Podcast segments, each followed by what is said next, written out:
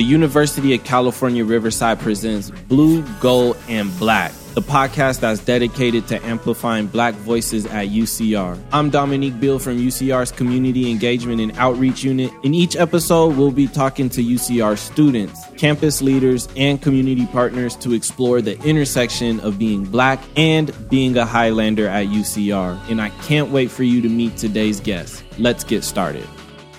What's up, everybody? Welcome to the Blue, Gold, and Black podcast, where we're amplifying Black voices at UCR. I am your host, Dominique Beal.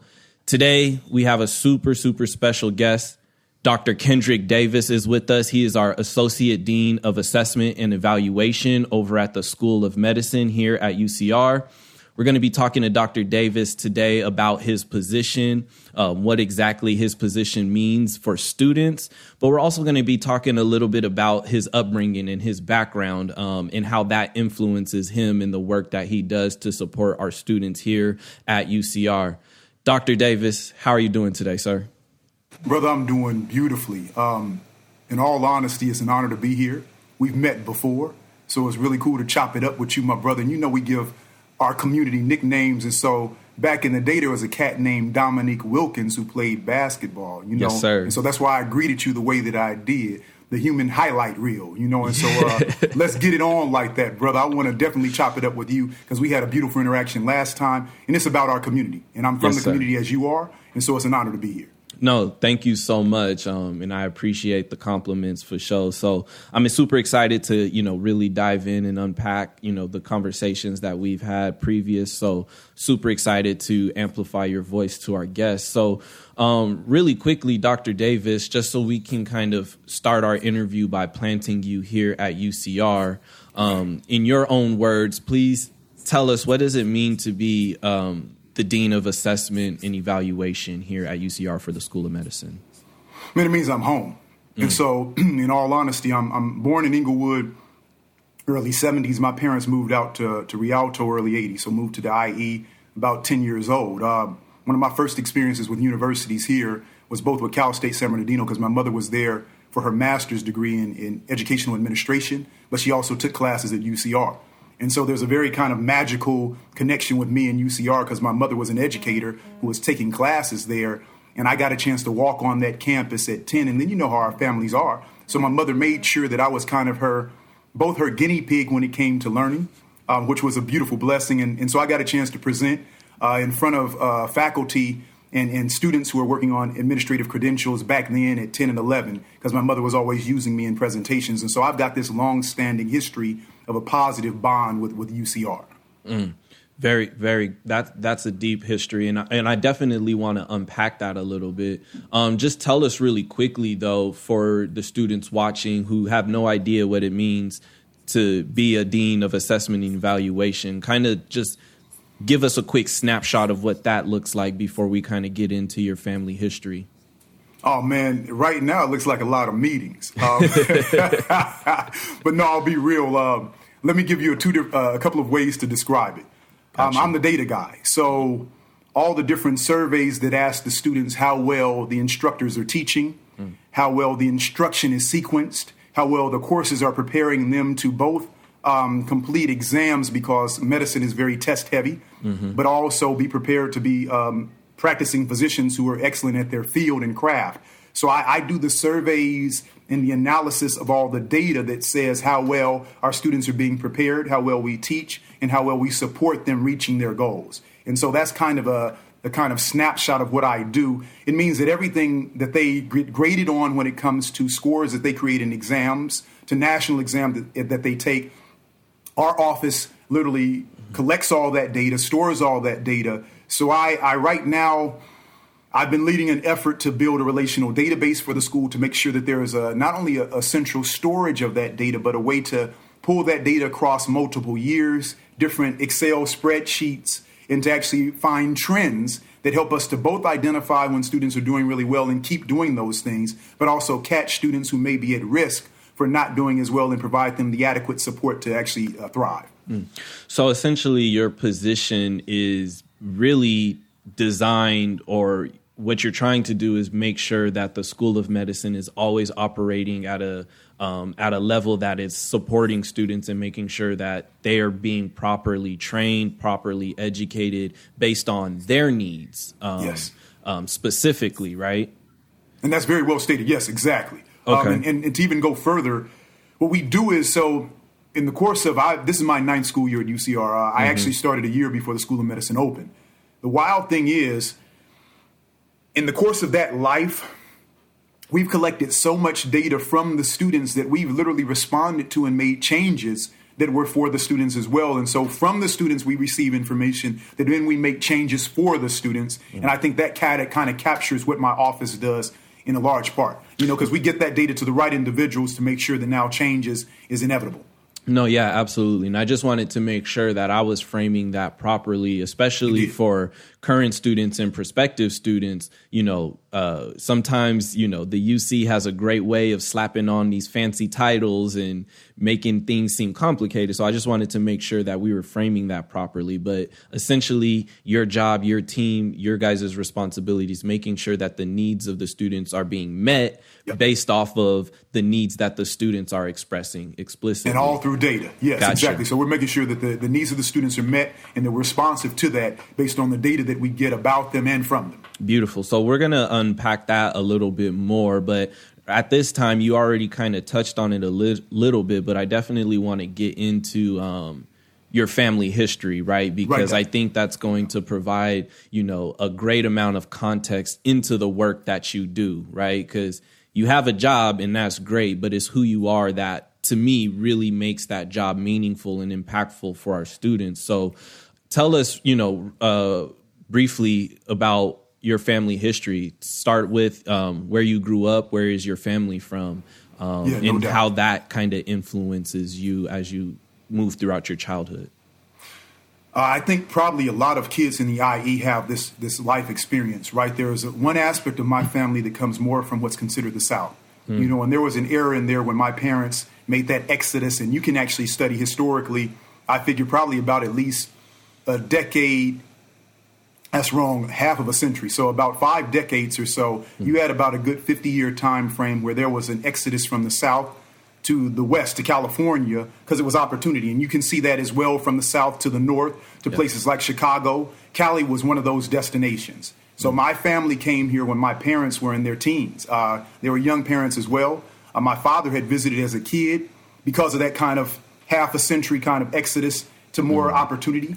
And California be became a place of destination for him.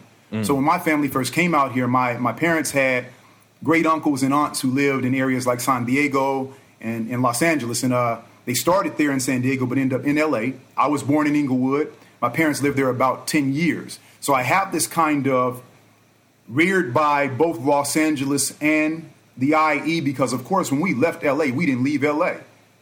We were the first from the family who lived in the big city to move into more bedroom communities in Southern California, but our base was still in LA. Mm-hmm. So we literally spent probably the first three years we had moved out here, we spent more time in LA than we spent in the IE. So probably till I was about 13, I spent more time in LA. But mm. the IE is home.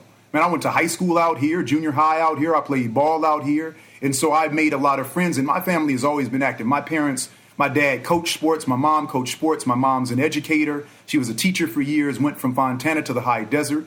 Um, and we've mentioned this before. There's a school named after my mother, and she's still alive. So as yeah, a black woman. Yeah, go ahead and shout that school out really quickly. Oh, yeah, no doubt. Good looking out. Mm-hmm. It's uh, Melva Davis Academy of Excellence. Um, mm. My mother's Melva Davis, of course. The school is in, it's actually in Victorville in terms of the city, uh, mm-hmm. but it's part of the Adelanto School District where she was an administrator for a lot of years. I think she spent over 30 years in that district.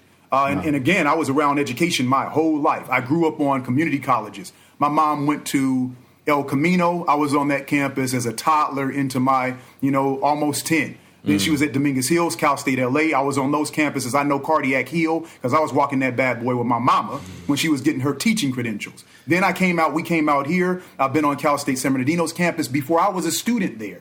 And then, of course, on UCR's campus before I became a professor. So I have this long history of, and I think our community needs to understand that we come from, like any other family, very little. Um, we didn't have a lot of economic base, but my family pushed education. So even as a young parent and as a teenage parent, my mother had my sister and I on college campuses all the all the time. Mm. So we had this familiarity that it's a community, it's a culture. If you think about kids who grew up in the military, it's akin to that. It's usually a pretty diverse place. Mm-hmm. It's usually a pretty embracive place. And the universities, at, late, at least in the 70s and 80s, did a really good job of reaching out to our community at least to some extent and providing some type of support. But once you got there, you'll find a lot of individuals who want us there, want to see us succeed, and believe that there's a value and a place and a home for us. And that's true. The reality is there's black genius all over the place. And mm. the better the university gets at identifying that, acknowledging that, and supporting that, the better off the community will be. Absolutely. And, you know, and, and I think also um, one one of the things that you know, at least as it pertains to Black folks in the pursuit of higher education, it's all about access, right? Um, you know, Black people, you know, on a broad sense, society, on a societal level, right? There's not a lot of resources, right? Um, but having at, at, least having the access to the resources to know that something is attainable, right? So you being on a college campus, 9, 10, 11 years old, um, college is not like some mystified place that you gotta do X, Y, and Z to get there. There's a process, right? Um, but it's attainable because you've seen it, you've experienced it, you watched your mother go through it. Um, and that aspect of history is really important. And so, can you shed a little bit more light? Um, your parent you said that your parents as teenagers came to california um, what was some of their history where did, where did they migrate from from the south um, and talk to us about a little bit of that history because I think that's a very uh, rich history. Man, history is cyclical. So the yeah. wild thing about it is my parents are, are from Oklahoma. Um, mm. and, and, and literally both sides of that family has been in Oklahoma since prior to it being, you know, receiving statehood, which mm. means, you know, knowing the history, you know that there were both um, freedmen in Oklahoma and natives in Oklahoma. And, and hence, uh, both the oral history of my family is black and red, um, and then genetically, we are as well because I've done the DNA test. But that history is very interesting, right? Because you have a scenario where initially the thought was they were going to a land that was undesirable, hence mm-hmm. the Trail of Tears. Mm-hmm. Then they get there and discover that there is some value to the land in a variety of ways. And so inevitably, it means that we're not the ones who benefit from those things, yeah. including all the history that you've heard about Black Wall Street that, you know, further into the history shows you how racist that area was, like the nation. And so my parents coming to California was an opportunity for them to advance and get out of, you know, a very rural, racist. And Oklahoma is kind of interestingly juxtaposed to the South because some people consider it the Midwest. But mm-hmm. if you look mm-hmm. at certain programming from the federal government standpoint, it's the South because of its culture. Mm. And so, wild thing is, my parents came here young, um, not with much. Started off in San Diego for some years, not not even years. I'm sorry, for for about ten months. Uh, mm. My dad got into the um, postal service, so he was a clerk with the uh, Worldway Post Office in, in Los Angeles for years, and that's how that we got into Los Angeles and, and went from there. But I want to highlight this point because you captured something really uh, key. Historically, thinking about what the South represents and why there was an exodus seeking opportunity also kind of paints an interesting picture, because inevitably, given that my roots are there when I got an opportunity to return and I didn't grow up there, I went back. Mm. And it's really wild. I went back for graduate school. So my, my master's and my doctorate are from the University of Oklahoma. Boomer Sooner. okay. Got to represent, you know what I'm saying? But yes, let's sir. be very real. Man, I got out there and it was a, a rude awakening. Um, that mm. culture is still, to some extent, 40, 50 years behind. Mm. Uh, it feels like you literally stepped back into the civil rights movement, which was before we were born, right? And you're getting a chance to see firsthand now it gives you that sense of how racist America really is, what conservatism means to them, because mm. it means resistant to change. And so you can see why my parents left for a greater opportunity because you go back to a place, and I was in my uh, mid to late 20s when I went back. Um, and well, I shouldn't say went back, I, I went to live mm-hmm. for graduate school, and I had never lived there, I just visited. And I got a chance to see how, man, the culture is so, it's behind politically, religiosity is ridiculous and it's that good old boy religion that justified why they were having picnics and hanging us and still can't acknowledge that but you can find it in any history book other yeah. than K through 12 where you look a little bit yeah. and so it's it's that history is still pervasive so much so to where it, it creates a, a culture that it's got a lot of obstacles and barriers. So I could both understand why my parents left for greater opportunity. And when I went back, it gave me a chance to connect with my roots and see the battles and the fights that we still got to fight, you know? Yeah. No, absolutely. Um, and, you know, I have a, a I, I got my undergrad in psychology. Um, and it right before I graduated, when I started working on my senior project and stuff, you know, I realized how intimately connected history is to our psychology. Our history almost is our psychology, if you know, if I could be as bold as to say that. Um, and so, I guess from your standpoint, right, having roots there and finally going back for the first time to actually see it for yourself as a young man, as a young adult, where you can actually be conscious and process. I can imagine how jarring that experience could have been coming from Cali going into that setting and experiencing those things. So, what I would like for you to do is talk to me a little bit about how um, blackness was integral in your family growing up as a young child. Um, obviously, you have this rich history. You said it's painted in black and red, um, but really paint that picture for us um, about how your family centralized your black consciousness as a young child. I think it's, it's twofold, right? I think the easiest way to address this is on the one hand, um, especially my mother and father, were about black excellence. And so, can you still hear me? Okay, yes, perfect, sir. perfect. And so, I mean, I want to I want to highlight that 1st mm-hmm. because I want to offset the programming that some of us tend to um, end up being influenced by and also shaped by, right? So, there's this programming, and we talked about this last time, wherein there's a lot of revenue spent, there's a lot of effort generated to even frame things in such a manner to where it's always the worst framing possible for us in every situation possible. We can be the victim, and somehow, some way, the media in its framing, the reactions are always still advan- disadvantageous to us, even under circumstances when we've been optimally victimized. So we can be murdered. And the first thing that this narrative does in this culture is question what we might have been doing yeah. to have warranted the misery that we just faced by a system that continues to put that on us. Yeah. So black excellence is a counter to that because if the messaging is constantly we're less than and deserving of all of the negative things that happen, then we've got to know who we really are. Yeah. And so I think my parents did a phenomenal job of recognizing that in their babies of the 60s, right? So they were teenagers at that era when there was a major civil rights movement. And here's what's real they weren't in the major cities seeing that. They were seeing that on the news and hearing that through a variety of circles that you could hear that in the black community, but knowing that they needed to actually create a generation that was responsive to a world that was against them. So, mm. me being the recipient of that love, black excellence was, excellence was what they were pushing for me. So, very early on, there was both the introduction to all of the heinous things that society was doing to us. So I was seeing documentaries early on. My mom would literally rent the old VHSs and the big bay, I think it was called a Betamax or something like that back in the day before I was 10 from the LA school district. And she'd have these huge tapes and they'd have documentaries on things like Nat Turner. I knew about the picnics they were having and them murdering and hanging us even when we were innocent and they're taking their babies to dress up in their finest Sunday dresses. They mm. gone to church before and or after They've then lynched us. And so I got introduced to that very young. My parents would tell me stories about athletes at UCLA who had been arrested and found hung in their in their cells and they hadn't done anything wrong. So I knew about how ridiculous the system was, the police were. But at the same time, then my mom was making me work and my dad was making me work like crazy. Whether I was playing a sport, I had to be excellent.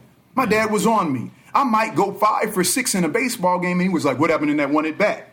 But it meant that I was always striving to be my best. My mother was going to make sure that during the summers, I didn't get a chance to do anything until I hit that floor in the morning doing chores. And then after I did my chores, I was going to do literally some homework for a couple of hours, show her the product of that. She'd actually review it, grade it, and as long as I got 90 plus, then I could go play the rest of the day. Mm. So today's my birthday, homie. I woke Happy, up and did up, the. no, it's love, up. and it wasn't about that, but I appreciate it. No, no I, I did the same things I was brought up to do because yes, it's sir. what got me here. Black yes, excellent means excellence means it's my birthday. I still got up and did chores. I'm yes, shoveling poop. I do that every morning because I got fur babies. I do dishes. I make sure that I take care of the things and my body so that I'm doing the things right the same way I was brought up because that's what you build excellence on a routine of excellent work, of accountability, of responsibility to the things that matter most to you, your community, and your family. That's the way we do this. Yes, so sir. that's the first side of things mm-hmm. in terms of what helped my blackness was that ability to understand man, we've got to be excellent at what we do. And there's something very special about who we are. Because when we only represent just over 10% of the population, which means every one in 10 is us, mm. it's a whole lot of effort being put to convince us of all this negative about us, even that there's a justification as to why there's a target on our backs constantly, all that says to me is flip that. We must be more powerful than anything we've ever been told. And why would the slave master, the mm. oppressor, tell you who you are? All he keeps doing is showing you by having a target on your back. That means that that fear is high. Why? Mm. Who are we really? And mm-hmm. so to me, we're more excellent than any label we could ever give ourselves. The reality is in the activity. And if you can see how active they are and worried about us, trying to stamp us out, that must mean we must be way more powerful than you can ever realize. And now let's be real. Yes, we sir. have to be really good people because I've never met a black man or a black woman who says, for all the heinous things that have gone on to date, I'm feeling vengeful toward the system. We're forgiving, we're loving, we're peaceful, because there's something very beautiful and powerful about us. Never let that go. There's the excellence I want to instill in all my babies in the community. You're black genius. You're an amazing group of human beings, or there wouldn't be so much of an effort to try to get rid of you. Absolutely, and I, you know, and I want to put uh, a really strong emphasis on the intentionality of this system in the way that it treats us. It's not happenstance. It's not coincidence. It didn't just so happen that a black person woke up and a white person woke up and a black person woke up and right it's a lot of intentionality that goes into constructing these institutions and these systems right and when you talk about loving and forgiveness and our ability to be empathetic and see the humanity in other people, right? Again, that stretches back to our history, right? When we go back thousands and thousands and thousands of years to Africa, right? Where how how did our people grow up? There was an abundance of resources right? So we didn't have to worry about some of the things that drive the political and social landscape now when it comes to access to resources. It was an abundance. So i could look at dr davis and you know i don't need to be worried about his food over there because i got plenty of food over here right? And that history carries on into present day. And it's it's it's amazing that this system and these institutions can paint this picture as if like if they get off of our necks for one second we're going to flip the script and burn everything down and you know enslave the people. And it's not about that. Um, it's not about that at all right? It's about being able to recognize the dignity and our humanity. Um, and so I really appreciate you kind of sharing that and painting that picture for us. I want to kind of get into now um, specifically your journey through higher education, right? So you have all of this rich context, you have all of this rich history, um, you know, the whole work twice as hard to get as much, right? That's instilled in us at a young age. And, you know, it sounds like your parents were very adamant about making sure that you were excellent in recognizing your black genius. So, talk to me a little bit about your pursuit of higher education specifically. You're getting ready to graduate high school. How did you determine what college you wanted to go to? And what were some of the experiences you had in undergrad that were really formative for you? Oh, that's a beautiful question, man. And I think this would really resonate. Um, beginning of my senior year, I was planning on going to an HBCU. Mm. Um, I played uh, high school baseball. I had played basketball, but I wasn't playing at the time. So my focus had been one sport. I had come to the point to where I was like, okay, I'm really, really great at one sport, so I'm going to hone in on that. But I'm also a musician. So I was a percussionist from sixth grade all the way through my senior year of high school. So I had written to Grambling's um, baseball coach and their um, band director. Mm. I literally had interest in both going to play baseball at Grambling and to be a percussionist. And part of what helped it is that a, a sister who was in my uh, percussion line when I was in high school was a bad sister, man. I mean, like a little Sheila E. And mm-hmm. she got into Grambling on a scholarship and was like the wow. only second female uh, percussionist on their drum line. So oh, she wow. had told the drum major about me. I had already reached out to the baseball coach, so that was my plan. Um, like anything else, man, I was a nerd and an athlete. Um, met a little honey my senior year who I'd actually met. I, let me be honest, I met her my junior year. Okay. I'm um, early in my senior year. We we did a little flirting and hooked up. And I had been a pretty straight and narrow dude, man. Somehow, some way, we got pregnant halfway through my senior year. Wow. And it, to, it totally threw, man, if you can only imagine, um, I was so stressed. I, my head was spinning. I, I, college became a, I did not have my stuff together in order to pursue Grambling. Right. I ended up at RCC. Okay. Um, I walked on to play baseball. I still, because then once I realized I'm gonna be a teenage father, I went head over heels into I'm gonna try to be the best young man trying to become a man I can be. Mm-hmm. Um, went to work. I literally started a job the day after graduation, so all the homies were at Magic Mountain. Uh, celebrating their their senior accomplishments and that they right. they're new adults, and I was at work trying to sell pink suits to pimps in San Bernardino to make money for my baby. You know, and so I worked at a spot called New York Men's Fashions, and back then it was at the Central City Mall. That's now the Carousel Mall. That's not really a mall no more because, of mm. course, the way things go, anytime the recession hits and money's not good, then our community suffer most, and so mm. that mall died. But I worked at it when I was 17, all the way to almost 19. Um, I from then on, man, because I was a teenage pop, I worked, I balanced school or tried. So let's be honest. The first few years, I was trying to balance work, school, becoming a father, and I got married within that first year after I graduated from high school. So the demand was no joke.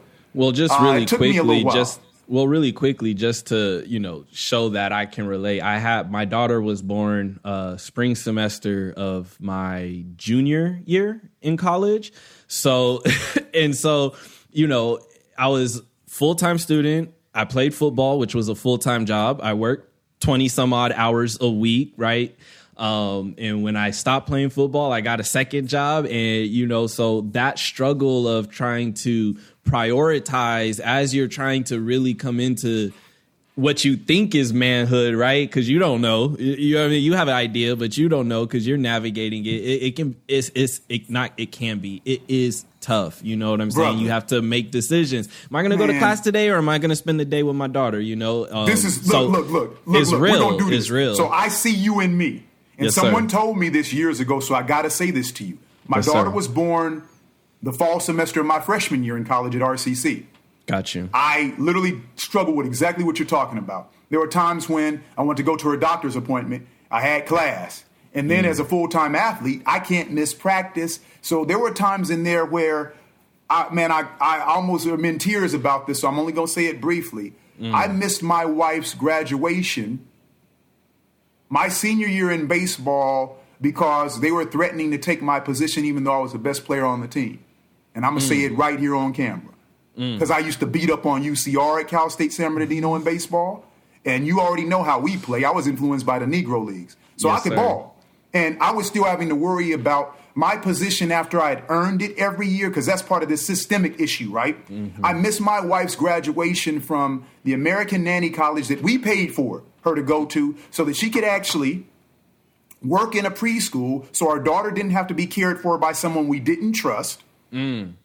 And then couldn't afford to put her in daycare, no way. So we had to be strategic about my wife getting an early childhood certificate and going to a trade school for 15 months, for mm-hmm. her to work at, chi- at Children's World, and our daughter to attend there the first five years of my daughter's life. But I missed that graduation because of the very demand that you're talking about, the way the system treats us. Yes, but sir. all of that, if it doesn't kill us, makes us stronger. Because mm-hmm. see, mm. what ended up happening is my grades suffered my freshman year. But then after I kept looking in that baby's eyes and saying, working all these damn jobs, making minimum wage, I'm going to be my best man for you, then I realized that education was going to be something I had to be serious about because the work wasn't taking care of me. No matter how hard I worked, either I was, if I tried to get something that made more money, the first thing they do for me is say, I either didn't have enough education and or enough experience. And I'm like, if you keep throwing that at me, when am I going to have enough to provide for my family? So I was like, I got to go to school. Cognitive. But here's what happened, man. I had some professors, and it doesn't matter what they look like if they're humane. So I had a professor named George Winey. I'm putting shout out to him, respect. He, he's passed years ago. But if mm-hmm. anyone who's in his family ever hears anything like this, know that that brother was the first one outside of my family to plant this seed for a doctorate. I was at Cal mm. State San Bernardino in about my junior year. Daughter was about two years old, and he was one of my professors. And he'd call me into his office every few days because I was in his sw- swimming class, and I sucked at swimming. I literally would be in class an hour after class ended to finish my course requirements because I wasn't a good swimmer. I'm a hell of an athlete. And he was like, dude, your body percent is about 4%. Guys who are built like you aren't great for the water. But he mm-hmm. would work with me and he'd talk to me and he realized that I was a young father. He realized that I had some intelligence and he realized that I was trying to do the right thing for my family. So he called me in the office and he's like, I know you want to be a professional athlete. But what I want to tell you is that look at these statistics. There are a million black boys in the United States playing sports in high school. Look how few of them reach Division One and Division Two colleges. And I was at a D two school. Then he's like, from that, look how few make it to the professional ranks. The percentages are ridiculous. He was like, look at how few blacks are in PhDs and professors in the university. You should be looking to pursue a PhD, and he was the first one to plant the seed. And do you know at first I didn't listen? I literally looked at him and said, I've been beating odds my whole life. So while you're Right. giving me statistics, I'm used to beating those statistics. Mm. I'ma beat them.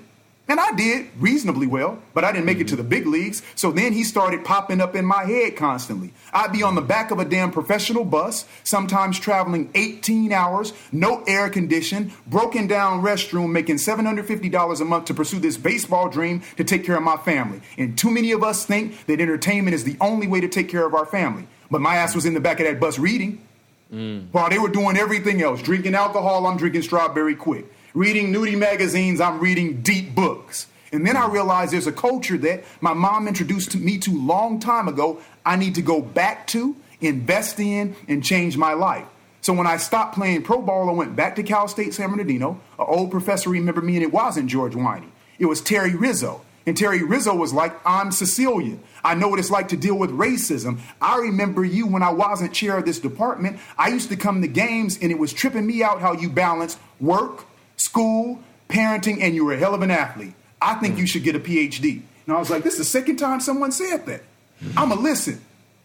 So I became a McNair scholar because Terry Rizzo told me to do that. After shit, eight years before then, George Winey had told me to do that, and it passed. So when I got back, George was gone. And I'm like, oh man, that brother touched my soul. But then Terry didn't even know, and he passed the baton, and it stuck. Then I realized, you know what? People keep seeing something in me that I need to look at myself and see. So I started really getting serious about academics. I told myself I'm gonna get a straight 4.0, and I've never had that as an undergraduate. Last thing, I, last time I think I had that, I was in sixth grade. Mm-hmm. I got a 3.98 because I set a goal, because someone inspired me, because they saw something in me. Then I realized I'm smart enough to be a scholar. And so I went through and I had some challenge. I changed my major twice.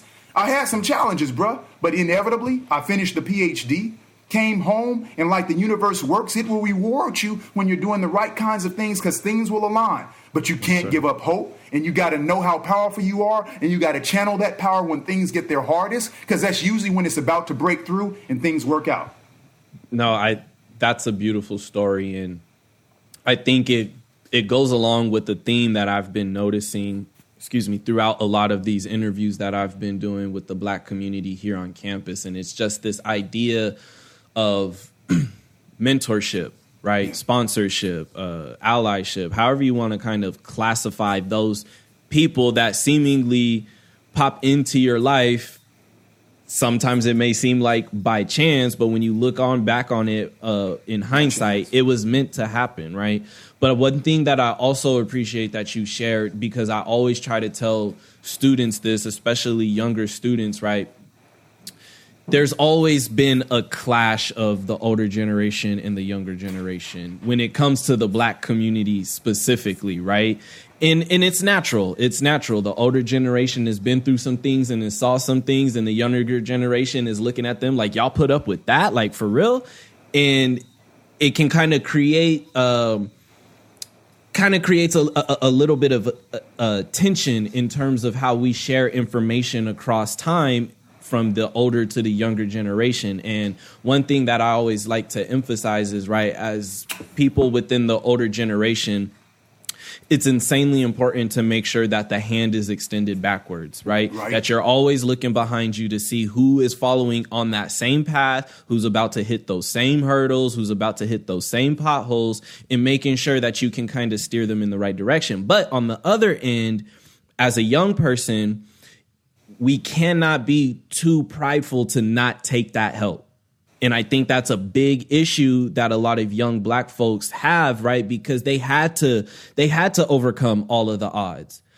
Being college educated and loving yourself in and of itself is an act of revolution right? Right. Um, it, right. it goes against everything that the power structure has been trying to put in place for the last six, seven hundred years. Yeah. And so, because of that, right, it's a huge chip on the shoulder. I'm going to overcome these odds.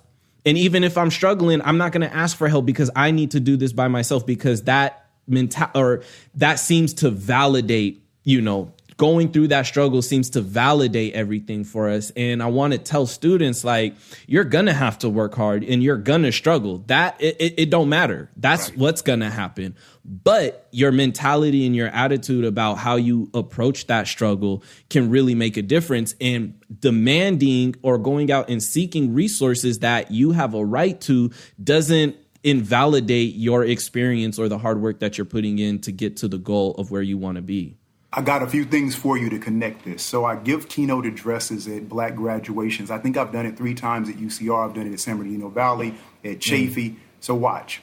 There's two things that I say. I came up with this quote.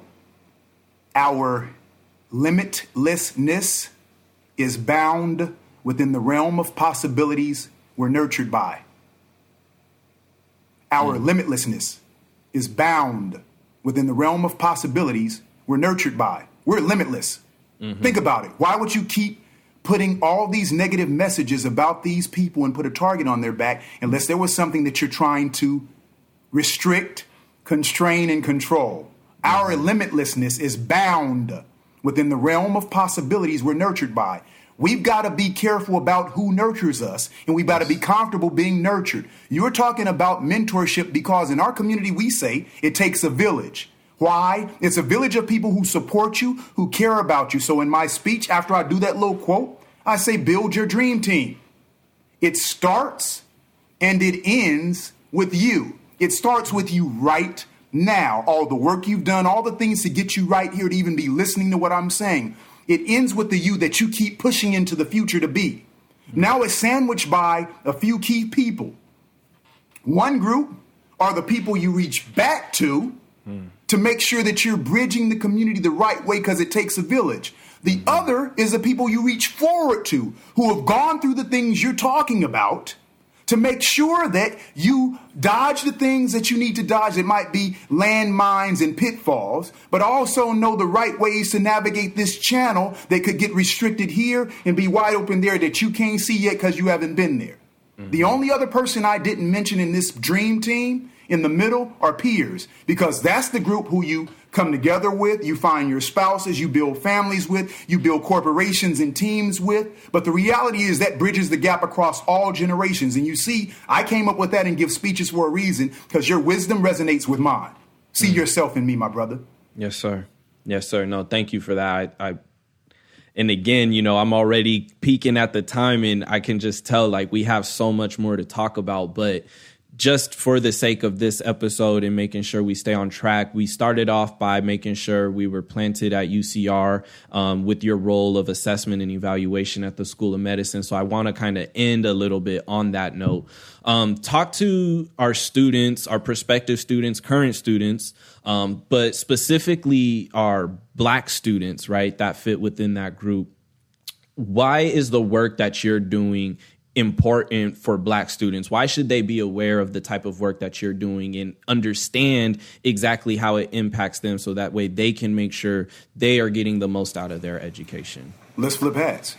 So, what I was talking to you at the beginning was just one half of, of, of the role that I play in the hat that I wear. Yes, so, I'm also vice chair of research mm. in psychiatry and neuroscience, which is my faculty appointment. The first appointment we talked about as Associate Dean of Assessment and Evaluation is my administrative appointment. It has nothing to do with my faculty role. So, my faculty role is where I actually do a whole lot in the community. Um, and that kind of answers the other half of your question way back, and I didn't forget. This is a perfect way to make it all happen. Yes, sir. So I, I, I rock this role of a faculty member who I do a lot of research. You, you have a psych background, so do I, you know, and so a social and behavioral research. But the wild thing about it is there's a lot of opportunity to do work in our community that has been overlooked for so long. So right now, I actually have a federal grant. I mean, it's in its, it's in its fifth year. Uh, I'm the PI on it, and a lot of students wouldn't know what that means. It's the primary investigator. I'm also the program director, which means I lead it. But what it's about is I've taken broad categories that necessarily don't speak to race per se, right? So, as an example, the grant is a quality improvement grant. Quality improvement in health is kind of broadly defined. It depends on who you look at. Some people will say, well, quality improvement would really mean bringing together the community, the doctors, all the different experts who actually affect the life of and the health of all of us in the community, and then making sure that we're each doing our part to improve the quality of health and keeping track of the things that we do to improve that effort. But that's such a broad definition that it makes it kind of hard to approach it. Meanwhile, a more restrictive definition still has some broadness to it as well. So it's like quality improvement is really the improvement of the practice and process of healthcare delivery, including the outcomes of health in the community. So what I did is I said, okay, all that's beautiful. I've taught that for years, but I wrote a grant on it because I also co-founded a program in the School of Medicine where the students have to do a quality improvement research project. But it's because they have to do it in residency. And one of the biggest reasons why residents stall out is because they're not good at research. They haven't had it since they were undergraduate, may never have had it. And then all of a sudden they finished medical school and are in residency, practicing in a hospital, and don't know how to do research. Hmm. So in the event that I started all of that and, and kind of co-founded it, I discovered that when you think about the definition of quality improvement, it really can be geared toward and aimed at where the healthcare system is most broken. Mm. That automatically introduces healthcare disparities and people of color because it's most broken with us. We suffer most from the system. Everything is health. So if you're getting shot in the back, and levels of different chemicals in the minds and the bodies of black community members who know about that are spiked. There's an issue in health all the time with us. So mm. it's a perfect way of saying, okay, now I've got a $2.3 million grant. Half of it each year goes to salaries, half of it goes to programming. What I do is work on programming that's trying to actually help to uplift the community. So right now, I have a program called Indigenous Gardens and Gleans. We're the world's first people. The first thing that blacks forget is that they want to give credit to the red, and that's our brother. So the reality is, we're both indigenous peoples. Don't let the oppressor fool you. So the gardens and gleans is returning back to our roots. Hmm. We, especially now, need to be gardening more than ever. So if you checked out and watch, I know you know about this brother because he's called the uh, gangster gardener, Ron Finley. He's Dr. Carolyn Murray, who's one of our professors' nephew. But what's crazy is I've partnered with Carolyn Murray with this Indigenous Gardens and Gleans program and her STEM Academy. Wild thing about it is I didn't know that Ron Finley was her, her nephew. I was inspired by Ron Finley like a good seven, eight years ago. Because I was mm-hmm. like, man, my parents come from the country where I used to go back and see my grand great grandfathers literally owning property and gardening and selling watermelons in the town that my family grew up in. So I know that there's this agricultural history that we need to return to. Because if we can't trust you with our health, with the foods that you provide for us in our community, it might be better for us to grow it ourselves. But now, here's what's crazy.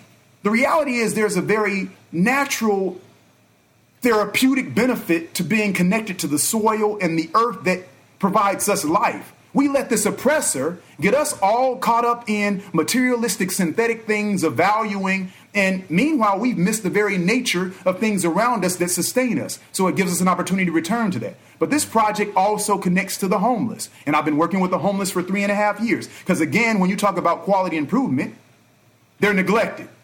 And too many of them look like us.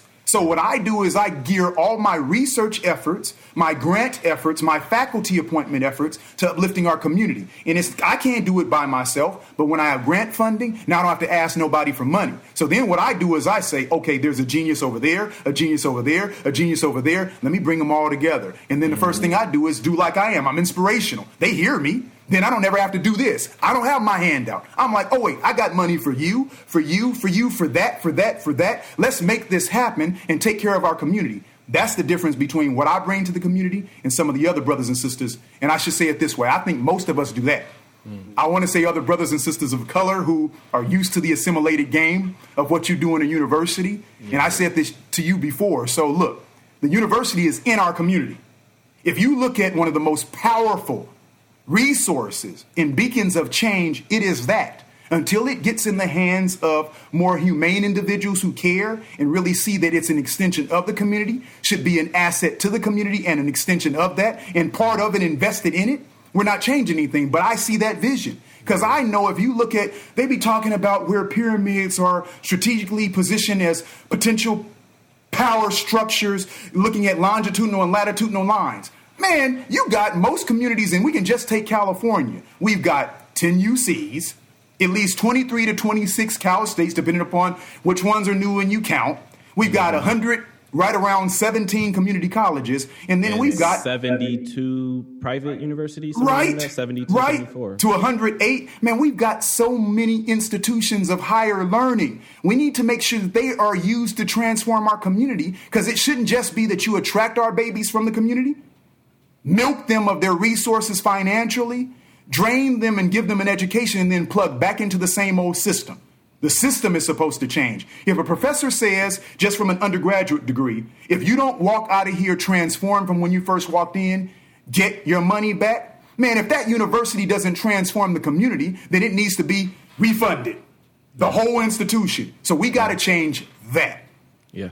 No, and, um, you know, and I, I, I think everything that you just laid out for us really goes back into what I brought up earlier about whether you have resources or at the very least have access to resources, right? So when I talk to young students about tapping in, right? It don't matter if they got a fancy title PhD in front right. of their name, right? Dr. Davis, he is still a very real human being. Probably can relate to you on more ways than you would think, right? So don't let these titles, don't let these PhDs, don't let all these fancy letters intimidate you from reaching out for people that you think can put you. This brother just said he has over a $2 million grant, half of which is dedicated to salary, which means the people that are working with him on this grant is making bread. Half of 2 mil is 1 mil. And even if you got 10, 15 people on your team, they're making bread, right? And here's what's real. And, and you just said half of two meal is one meal. And over a five year time frame, that means that $250,000 in salaries every year are going to actually hire people and have been. I'm in my fifth year, and most of them are people of color from our community because I'm the one controlling the grant. Yeah, I'll make sure that they're qualified and everything else. That's real. That should mm-hmm. be a mm-hmm. given. But the reality mm-hmm. is that I'm the one in charge of that, making the decisions and looking for people who look like us and have the passion in the education to make sure that they're committed to transforming our community and can. That's what yes, this sir. is about. And that's what I want you know young students to know is you know we hear the you know the phrase how much a dollar costs all the time right? But you know in this environment in the context of a university how much is an email worth right, right? how much is an email worth? Maybe 10 minutes of your time to make sure your grammar and spelling is correct right? But an email to dr davis can lead to so much more other than just saying hey what's up? Right? Man that's love. And you i gotta say this because you're, you're flowing. Look two things. One, I literally have had so many brothers and sisters, I've had the pleasure, the honor of just helping. It may have been just this amount, right? Mm-hmm. And it comes back full circle because it feels so amazing when they're like, hey, I got an email from a brother who was like, man, Charles, he was an undergraduate at UCR. I helped him out just a little bit with getting on, doing some work, writing a letter for him. He ended up mm-hmm. going to Chapman, getting his PharmD. He's a pharmacist now. You know, and it's been stories like that, That's right? undergrad. Yeah, shout out yeah. to Chapman. yeah, yeah, yeah, yeah, yeah, yeah, yes, yeah. Yes, so sir. I mean, it's it's things like that, right? I mean, and let me say this because I, I have to emphasize this. Yes, sir. The reason why I'm approachable is because just like you, I am you. And mm. and let's go further. Because of that, I also understand that the credentials and degrees are a hustle. Come on, man. Now your hustle can be legitimate. It is. My hustle is legitimate. I'm about transforming my community. But those titles don't mean a damn thing other than I can actually at least better realize the hustle and the goals that I have associated with it. Mm. But that doesn't change who I am. My name is Kendrick. That's who my mm-hmm. mom named me and my dad named me for a reason. So mm. that title is not my name. It's yes, not sir. even my identity. Yes, it's something sir. that I use in order to get things accomplished. So superheroes, do all kinds of things, right? They put on different uniforms and capes because there's a different associated goal. That's what the PhD and all these titles are. It's that different stuff I pull from the closet in order mm-hmm. to reach goals that I have that transform not only me and my family, but my community. But I know who I am, and it's not that cape, it's not that costume, or it's not those titles. Those are mm-hmm. hustles that give me the kind of influence that I want to have in order to make my life rich and all those around me.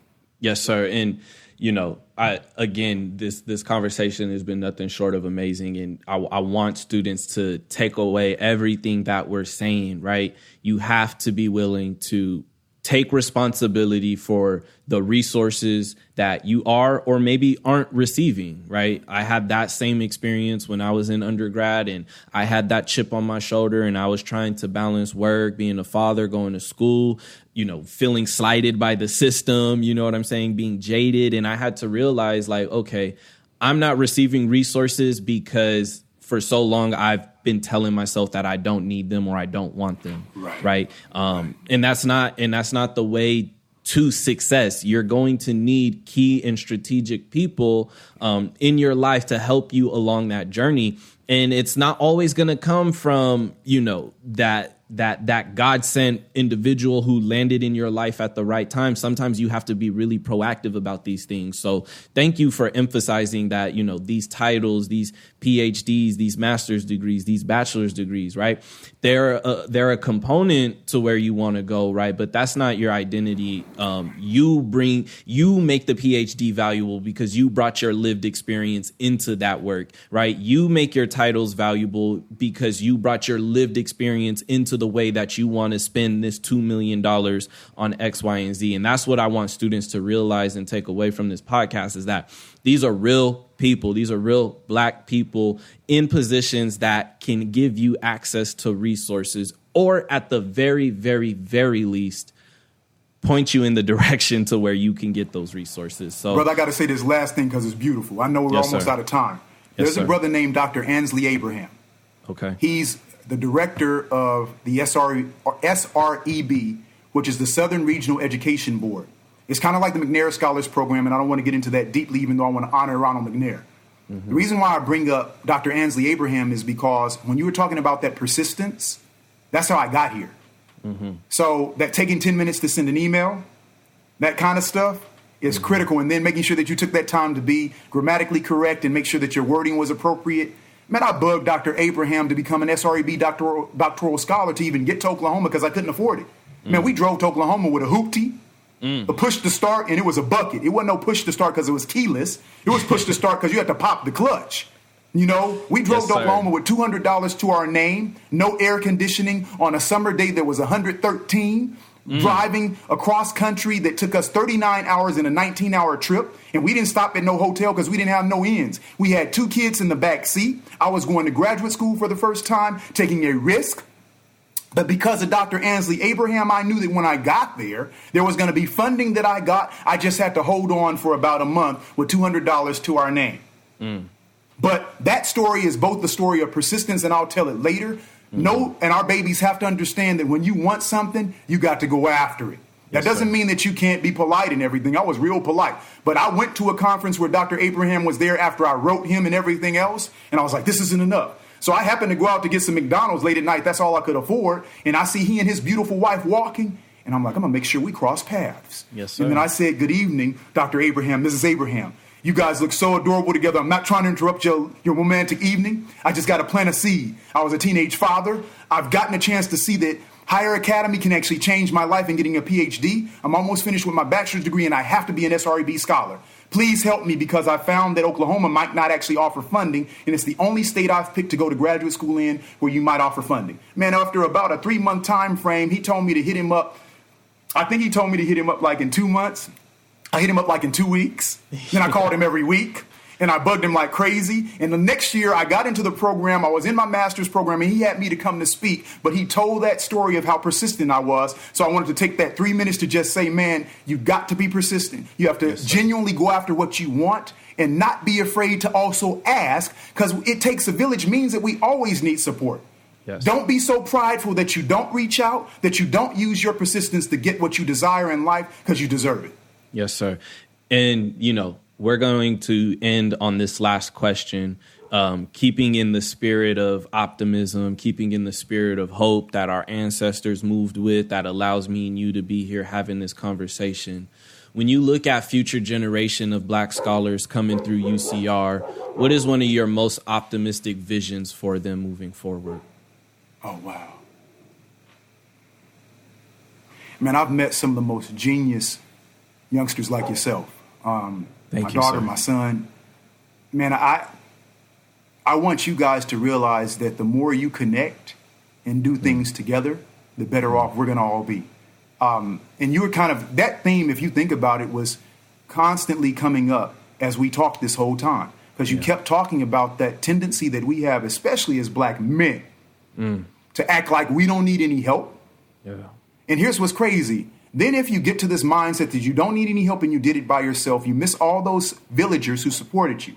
But you yeah. also miss the opportunity to connect with them because you act like that old model that they try to push, pull yourselves up by your bootstraps. And that never happens. We always have a community of support.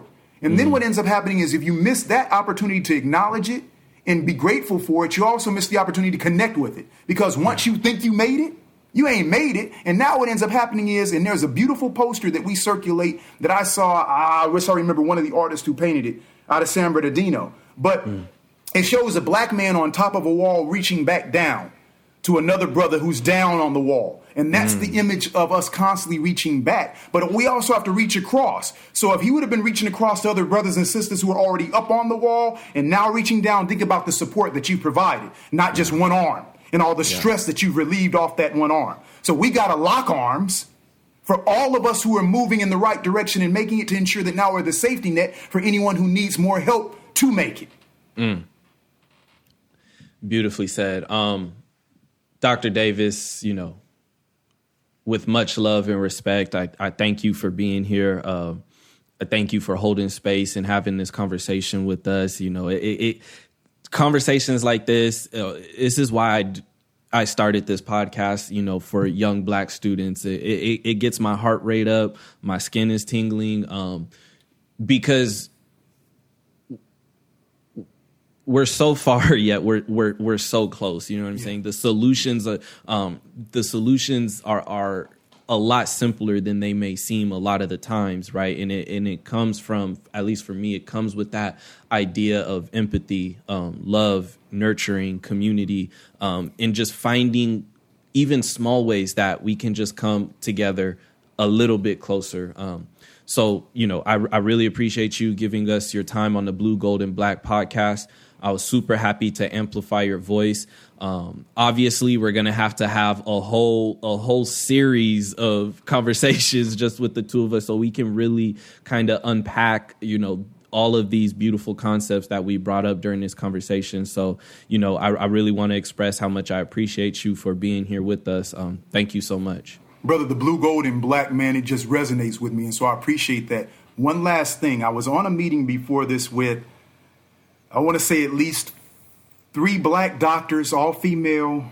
Mm. Um, oh no, four black doctors, three female, one male from the community, and then a, a brother who's phenomenal entrepreneur and activist in the community. Mm. Interestingly, there's a whole series of talks that they want to do, kind of similar to this, and I realized it earlier on. I just didn't tell them about it. I think we probably need to connect because right now the city of Riverside wants to do some talks like this with us have us have some basic messaging that we're sending out to the black community. But one of the things that we all talked about was that that's not a platform that most of us even uh, go to to look for information. Yeah. So the likelihood that it reaches our community is low. So then they start talking about going to KCU, KUCR and other platforms and mediums to get our messages out. Since they're wanting to do a series and you and I are already working on that together, I think this might be a wonderful way of getting more black faculty at UCR and community members who are making moves and changes to share aspects of their story that might get these students to understand there's a community of us connected in the university, out into the community, working on their behalf and all of our behalf to make this a better university and community.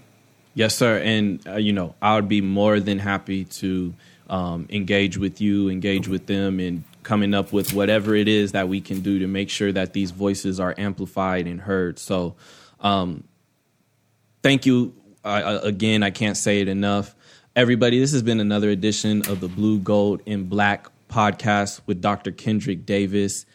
If you take nothing else away from this episode, because we dropped so many gems on y'all, shoot that email. You need support, you need resources, shoot that email. Bug these people with the fancy titles and the PhDs and the master's degrees because they want to help you. Um, and they sometimes we just need a they just need a little bit of help of knowing where you're at so they can meet you where you're at. So Dr. Davis, as always, we're always going to be willing to amplify your voice. Thank you so much. My brother, that was love and beautiful, man. Thank you so much. It was an honor, a pleasure, and a joy, just like last time. Yes, we got to keep doing this. Yes, sir. Absolutely. All right, y'all. We'll catch you on the next episode of Blue, Gold, and Black. Catch y'all later.